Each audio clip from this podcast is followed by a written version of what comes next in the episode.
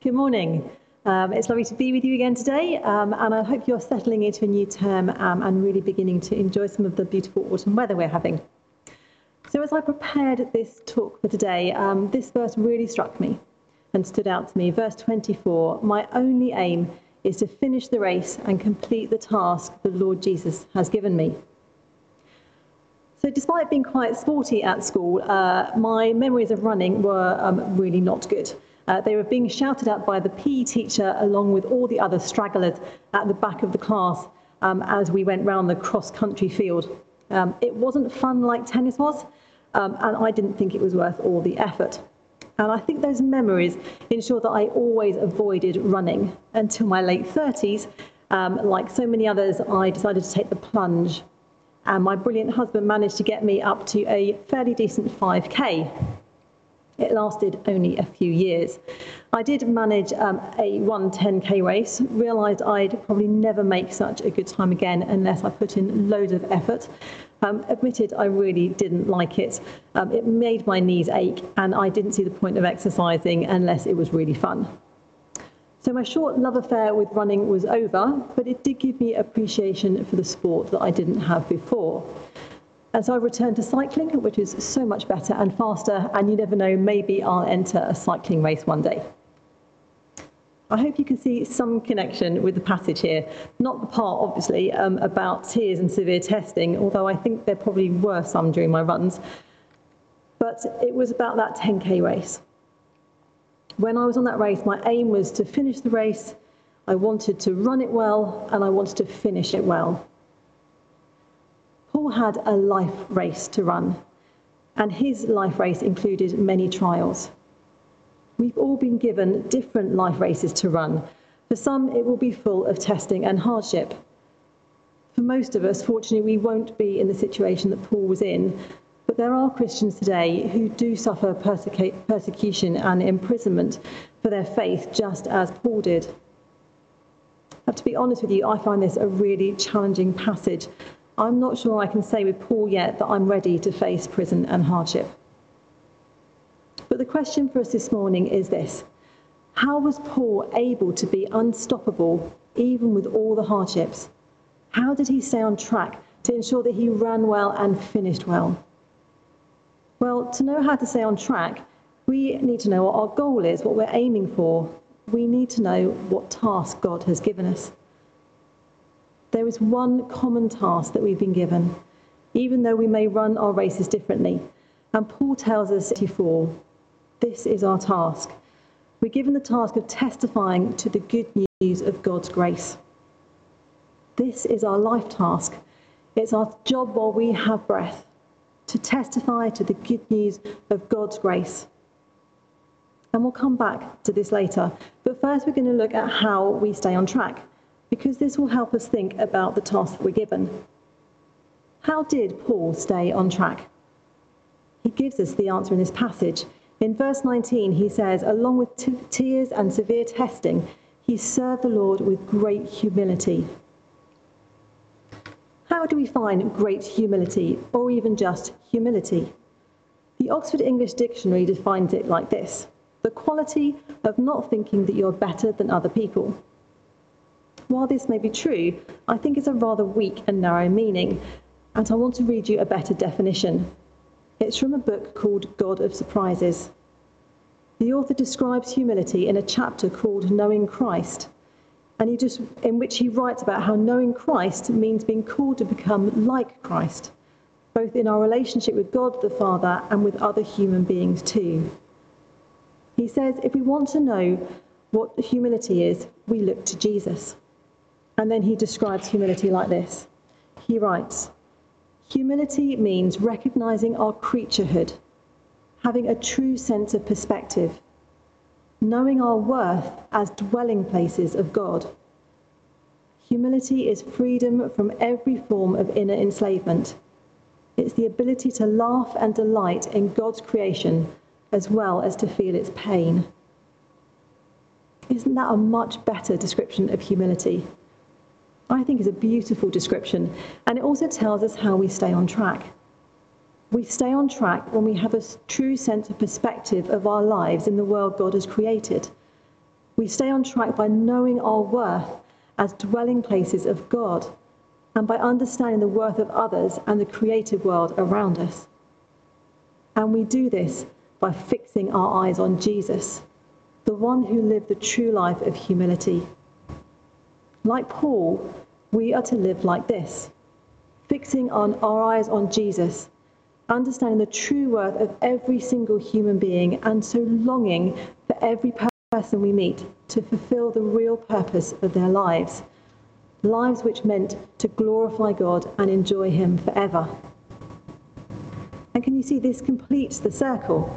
It brings us back to our life task to testify to God's grace. If we look at the life of God, Father, Son, and Holy Spirit, this is what we see. We see the Trinity in all God's huge complexity and mystery, enjoying each other and glorifying each other together forever. And when Jesus stretched out his arms of love to us on the cross, he invited us to become part of this incredible relationship. He invites us into the enjoyment and wonder that Father, Son, and Holy Spirit share. And then he urges us to invite the world into this amazing relationship too. When we're living with our eyes fixed on Jesus in the power of the Holy Spirit, as we live our lives for Christ and we share Him with the world, even though there might be times of testing and hardship, like Paul, we can be unstoppable. What's really important to note here is that God doesn't expect us to have perfect lives to deliver His message to the world. Paul's life and his journeys in Acts are really well worth a read. His travels and work frequently, frequently involve persecution, prison, shipwrecks, famine, being beaten and stoned. But he also talks about his own weaknesses and the strength of God shining through these weaknesses. He talks about the treasure of God's presence dwelling in him like treasure in a jar of clay, a fragile, broken vessel. God does not expect perfection, but he does long for our devotion. Whatever we're called to do or called to be on our own journey with God, Paul is a great model to follow. His devotion and his desire was to serve God's plan and his purposes. Before we finish, I think it's worth quickly thinking about divine guidance. Guidance from God was not a clear matter, is not a clear matter, even for the Apostle Paul. Even though he felt led by the Holy Spirit, as he says in this passage, he still had no idea what was going to happen to him at the end of this particular part of his journey. I think this is really reassuring. Sometimes we may have a sense of God calling us to something, and sometimes we have to step out in faith and trust. I've just started my training as an Anglican priest, and to be honest with you, uh, if you had um, told me that this was where I'd be a few years ago, I would have had no idea. It's no, no idea that this is where I would end up, even though others uh, did know and were very gracious um, and waiting for me to catch up. If you had told me at the beginning of my journey, I would probably have run a mile. But God is so good.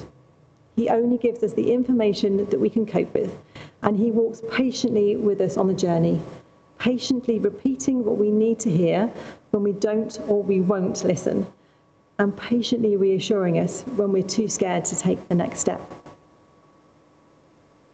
The way we testify to the good news of God's grace, the good news of Jesus, will be different because we're all different. What are our desires? What dreams does God place in our hearts? What are we good at? Paul's desire was simply to tell the world that Jesus is alive. He did this by journeying to different parts of Asia and into Europe, establishing thriving, vibrant groups of Christians who had experienced the power of God in their lives. He encouraged them to fix their eyes on Jesus, and he encouraged them to live humble and devoted lives for God.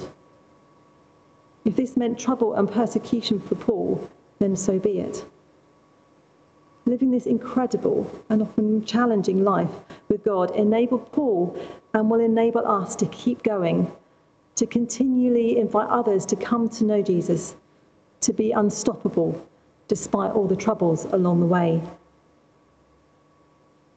So, as we finish, let's pause.